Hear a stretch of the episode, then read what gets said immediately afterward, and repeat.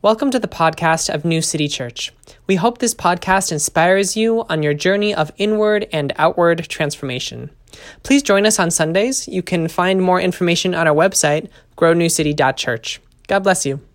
Um, I don't know, like, if you guys have been to a lot of churches. I've worked at a number of churches, and the staff has always been great. But, like, the staff and volunteers at New City are next level. Like, every single person that I meet, I'm like, excuse me, how are you, like, so cool and amazing and, like, just, like, incredible? So, you know, just meet some people. You will not be disappointed. Um, so, as Chloe said, I am Sarah. I'm on staff here at New City, and I am so excited to be with you here today. Um, and so, like Chloe said, we're looking at the book of Romans. Um, and I don't know if you've read Romans, but there's like a lot of really amazing passages in Romans. Um, but there's also a lot of like problematic passages, like things that you read and you just like cringe and you're like, I'm just gonna like pretend that the Bible doesn't say that because it makes me like so uncomfortable. Um, and today's passage, I think, has a lot of really incredible wisdom, um, but it also has like a little bit of cringy stuff. And so we're going to talk about it. Um, it really hits hard on the idea of flesh and spirit, which, like, let's just put it out there. If you say flesh as many times as Paul does in this passage, like things get a little weird. Like if I said the word flesh that many times, like you would be weirded out. Like I feel like we're in like a like a gothic novel maybe like which is not helped by the fact that like a couple verses earlier paul like dramatically says like who will rescue me from this body of death which just like it feels like we're in a graphic uh, like a gothic romance novel like just come on um, but this picture painted of the body and the flesh in this verse makes out that like the body, that our flesh is something bad. It gives the idea that like if we could only live in this like spiritual realm, in this realm of like the mind and the soul, and we like didn't have to put up with this like broken and decrepit body, like things would be better. But that's an idea I want to challenge because that's an idea I think that the Bible challenges. It's an idea that I think God challenges. The idea that I want to deconstruct is the idea that our faith, our Christianity, if you identify as a Christian, our relationship with God doesn't just involve our mind and spirit, but it involves our whole selves, including our bodies. The flesh and the bone and the blood and the organs that ground us into this world. We don't have to hate our bodies. We don't have to disassociate from our bodies. Our bodies are not bad. But I think that some of us have gotten that message from Christianity that our bodies are bad, are evil, are wrong, are not what they should be. I mean, imagine that some of you have encountered purity culture and that some of you, like me, have some feelings about it. Um, purity culture encompasses this set of beliefs about sexual, sexual ethics in and outside of relationships. It's most often associated with the evangelical church, but of course, that's not the only group that holds this kind of expectations. The main teaching is abstinence, or like, don't you dare have sex before you're married. Um, and that's wrapped up in things like modesty, gender roles. Um, purity culture also doesn't leave any room for queer people. The expectation is that you're cisgendered, heterosexual, you conform to traditional gender expressions and roles, and anything outside of that is unacceptable. For those who, of us who grew up with it, purity culture taught us to be ashamed of our bodies, to hide our bodies, to be afraid of our bodies, because there is something inherently evil about our bodies. And one small slip up would land us in a pit where we could never get out. And while those outside of evangelical Christian circles might not promote this type of purity culture, I do think that there is a type of purity that they do condone. Um, the world teaches us that our bodies are only valuable, are only good, are only worthy if they're skinny, if they're abled, if they're healthy, they're young, they're white, they conform to all the beauty standards of the moment. These ideas lead to the exact same things that Christian purity culture leads to the belief that we have to be ashamed of our bodies, that we have to hide our bodies, we have to be afraid of our bodies, and afraid of the bodies of those who are different than us. Purity culture in all its forms alienates us from our bodies. It tells us that our bodies are only good, are only acceptable if they look a certain way, they act a certain way, they function in a certain way. And when we inevitably fail those unrealistic expectations, we're often left feeling like there's something wrong with us, something wrong with us, our bodies, something wrong with us as a whole. Um, and today's scripture, like, only seems to confirm that feeling. It gives the impression that we need to somehow alienate ourselves from our flesh, from our bodies. Well, the good news, because you know I'm not going to let you all keep thinking that, is that that's not actually what this passage says. Um, here at New City, we talk a lot about empire, which we use as a shorthand to mean the powers of dominion and oppression in our world, the systems and structures that marginalize and oppress people. That's what we're actually talking about in this passage. The flesh is the things of the empire, the things in this world that are in direct opposition to the liberating love of God. Paul is contrasting the things of God, the things of the Spirit, the things that lead to freedom and liberation and life, with the things of the empire, the things that lead to oppression and poverty and death. And ironically, or confusingly enough, those empire things, those quote unquote flesh things that he's talking about, are in opposition to the flourishing of our whole being, including the flourishing of our physical bodies. When we can't see the goodness of our bodies, of all bodies, we miss out on the fullness of life that God has for us. When we perpetuate the body shame that comes so easily in this world, we create barriers that keep others from experiencing the fullness of life that God has for them. It reminds me of the verse in John where Jesus says, The thief comes only to kill and destroy. I have come that they may have life and have it to the full.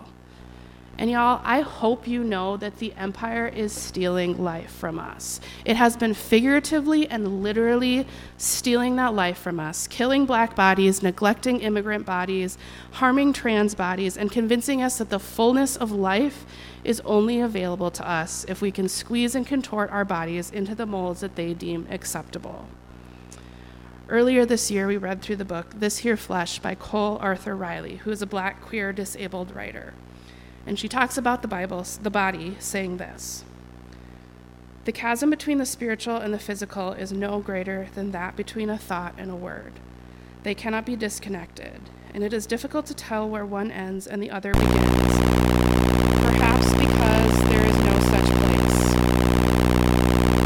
We were never meant to dismember our selfhoods. My face is my soul, is my body, is my glory.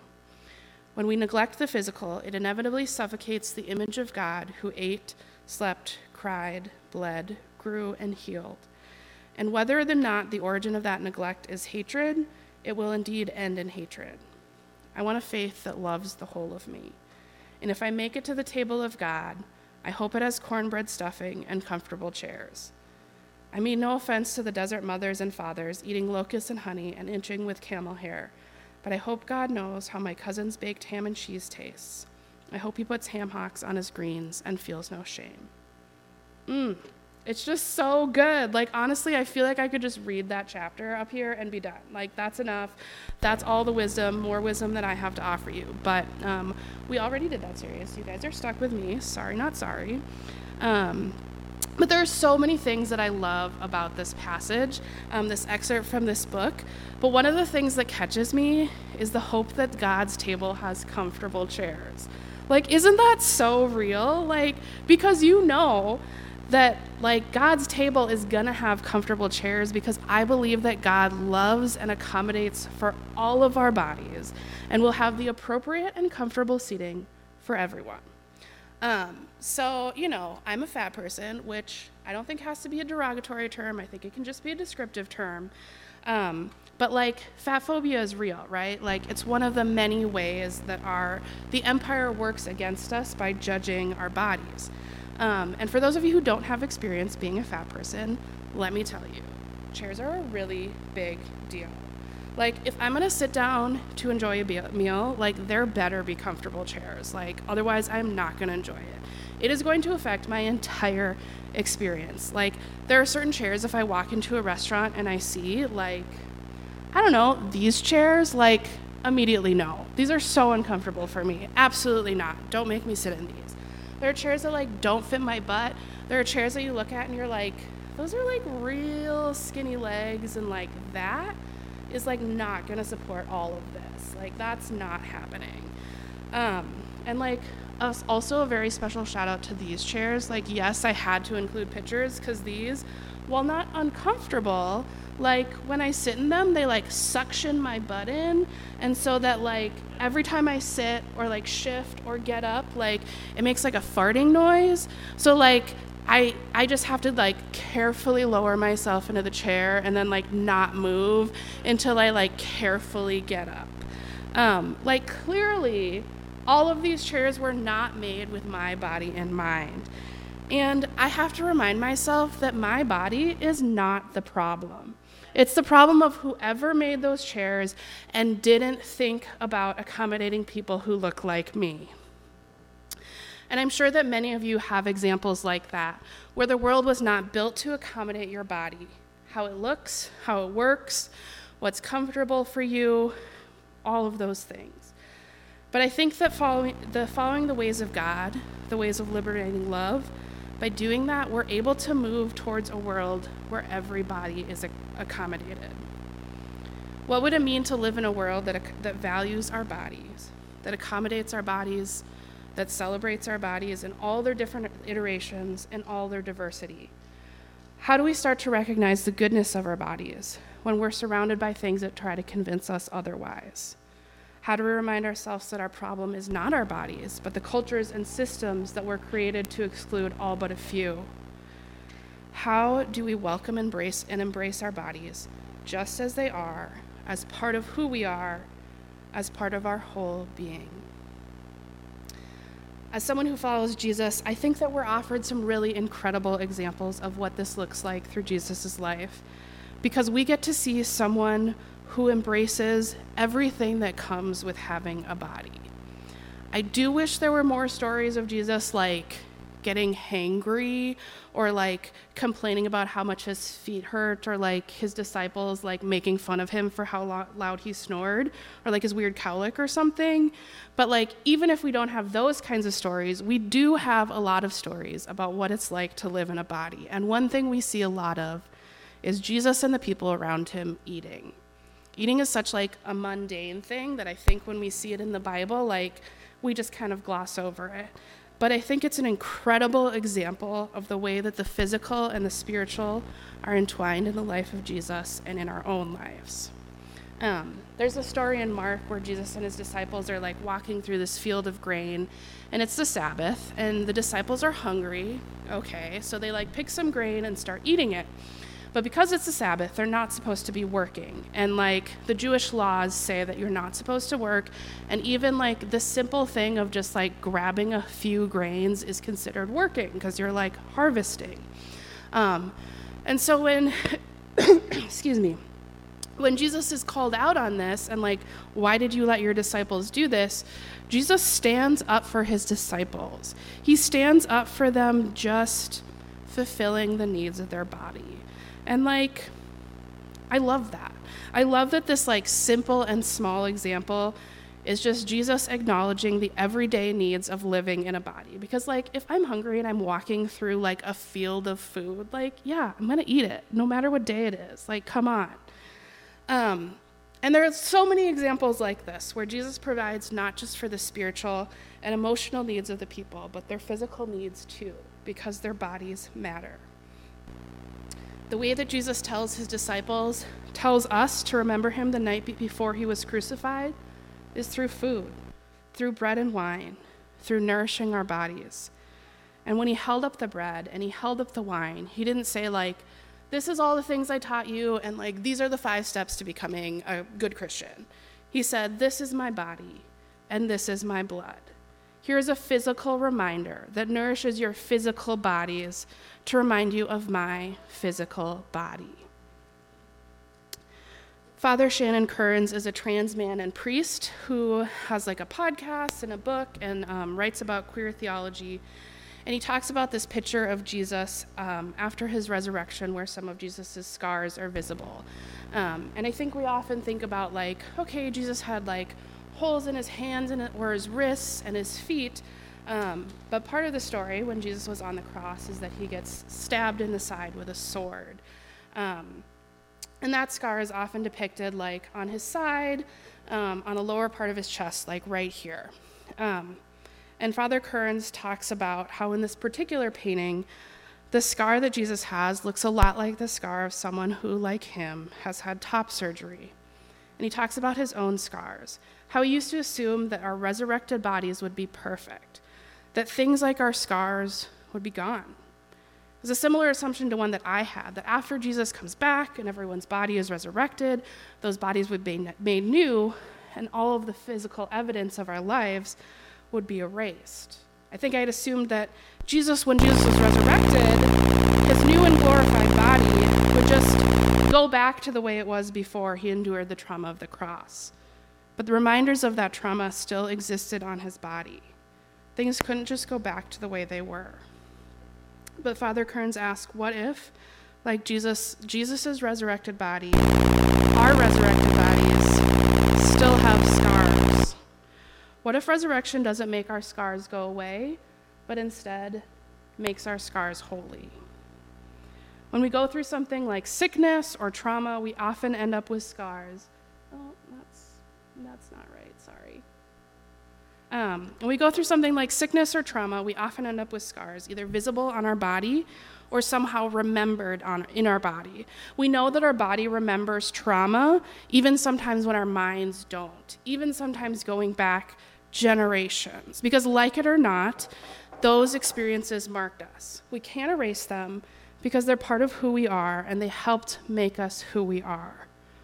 We can't go back to the version of us before the scars because that particular place, person in that particular time and place doesn't exist anymore. We're someone new, we're somewhere new, but we hold this story in our bodies of all the people we've been, of all the places we've been, of all the things that have brought us here. And gosh, doesn't that feel holy? That's not to say that those experiences or those things weren't traumatic or awful or those, that those things ever should have happened or that your body ever should have been that way. That doesn't discount the pain or the senselessness of illness, and it doesn't make things okay. But I think it offers us a path to be at home in our bodies, exactly as they are in this moment. It offers us a path to compassion for our bodies. It doesn't mean we shouldn't work to heal our traumas or support research to cure diseases or take our meds or do any of those things to minimize all those visible and invisible scars. But in the midst of all of those things, I hope that we can remember that we are loved and we are good and we are enough, just as we are, from our body to our mind to our soul. And I hope that we can keep reminding of ourselves of that. Because if our bodies can remember trauma, I have to believe that our bodies can remember something else too. I have to believe that if we keep reminding ourselves that our bodies are good just as they are, if we can see our scars as reminders of the things, good and bad, that have made us who we are, if we can keep telling our bodies that they're holy, our whole being, including our body, will remember that too. I want to invite you to take one small step towards embracing your body just as it is today. Maybe that's finding a spiritual practice that involves your body, like square breathing, which we have um, some stuff about on our Instagram. Or maybe it's standing up for the accommodations that your body needs and fighting for the accommodations that other bodies need. Maybe it's taking some time to remember all the things you have, your body has been through and that your body has brought you through. Whatever you choose, I hope it brings you closer to embracing the whole person God has made you to be, body and all.